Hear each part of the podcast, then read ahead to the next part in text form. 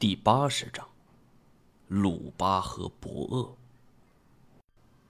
我们现在所处的位置十分尴尬，在河道中心偏右一点，距离河岸少说还有十来米的距离。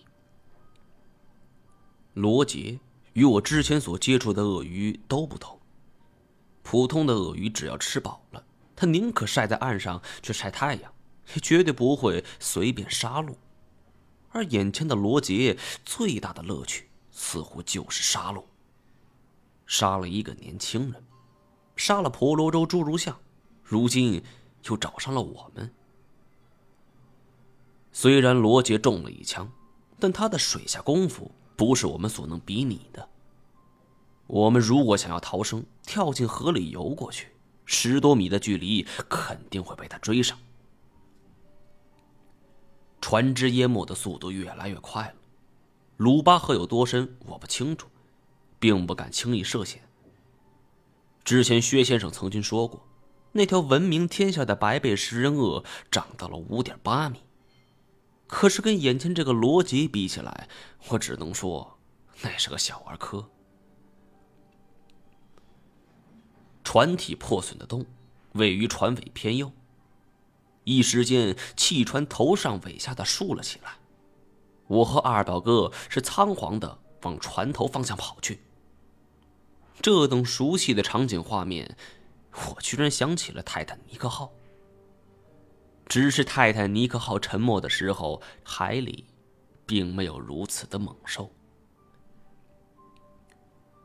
转眼之间，我们已经爬到了船头的栏杆处。整艘船已经成立九十度直立起来，气船缓缓的沉去。那一刻，我真有点后悔了，怪自己太冲动。好好留在云南不好吗？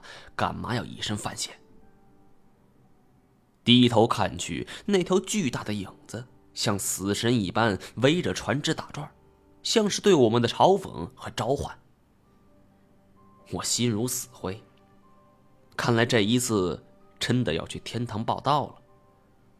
没想到这时候船只一顿，下降的速度陡然停了下来，像是坐电梯的时候被卡住了一般。我的担心终于稍有缓解，看来这处河床并不平稳，船只下沉之地刚好是一个凸起。低头看去，这河水不过只淹没了船只的三分之一。裸露在河面之上，足足还有四五米的高度。鳄鱼终归是鳄鱼，不是飞鱼，无法跃出水面捕食。我们是暂且松了一口气儿，算是捡回了半条命。扭头看向二表哥，他也是满脸的庆幸。我刚准备说两句话来表达一下激动之情，不料船只又开始剧烈的晃动。低头一看，罗杰竟然扭着巨大身躯朝着船尾撞来。以他在水中的吨位和体重，这一下就够我吃不消了。船只从水下发出了吱吱呀呀的声音，船头向下倾斜了十度左右。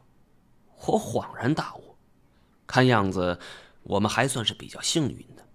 这船尾极有可能卡在河床两块大石头中间，所以罗杰这一撞，我们才没有翻过去。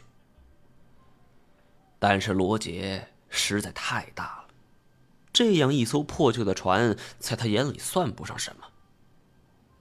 他又游了两圈之后，蓄势又要往船上撞。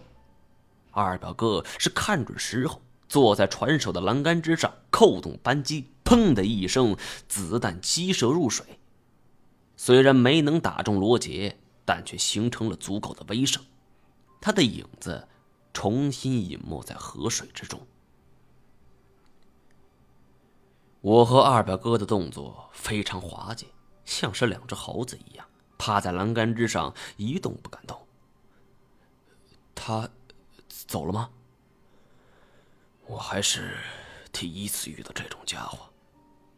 他抬头看了我一眼，我这时脸上表情十分难看。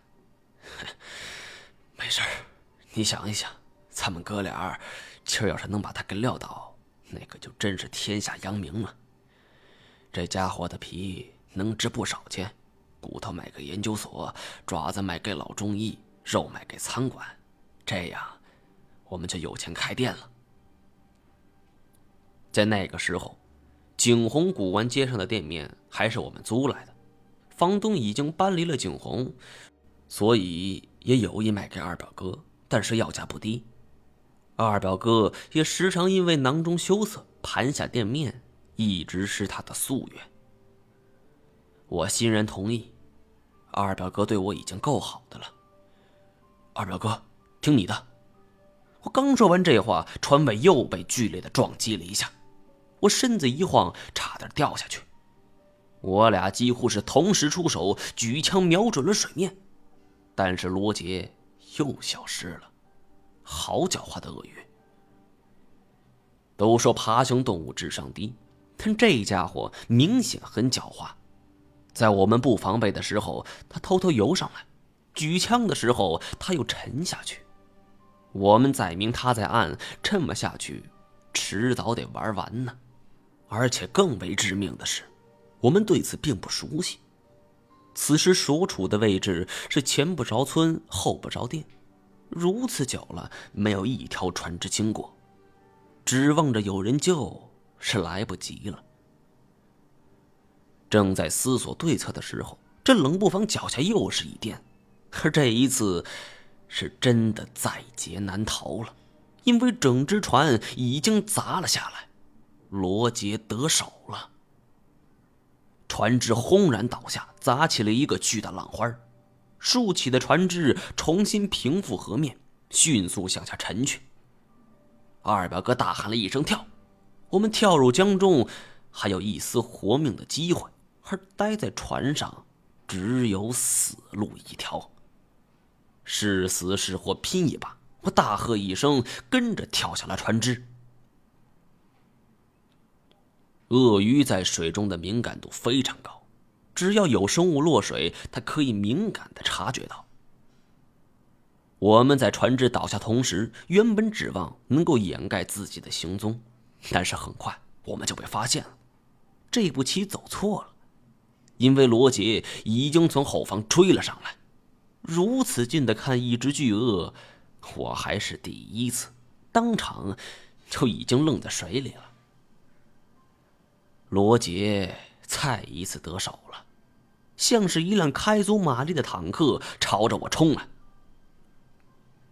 二表哥自然不会坐视不理，他在一旁是扣响扳机，却听得咔嚓一声，枪受潮了。